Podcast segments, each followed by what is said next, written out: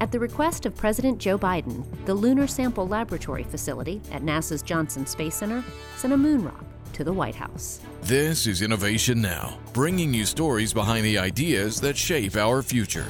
The triangular glass display case boasts photoglass sides, then aluminum top and bottom, and holds a 332 gram piece of the moon.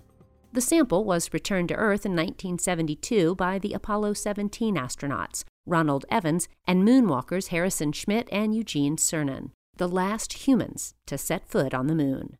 Chipped from a large boulder located almost two miles from the lunar module, the irregular sample surfaces contain tiny craters created as micrometeorite impacts that sandblasted the rock over millions of years.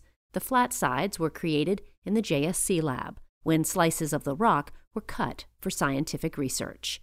Now the moon rock has a place of honor in the Oval Office of the White House, on loan to the current administration. It represents the accomplishments of an earlier generation and is a unique symbol of support for America's plans to return to lunar orbit and beyond. For Innovation Now, I'm Jennifer Pulley. Innovation Now is produced by the National Institute of Aerospace through collaboration with NASA and is distributed by WHRV. Visit us online at innovationnow.us.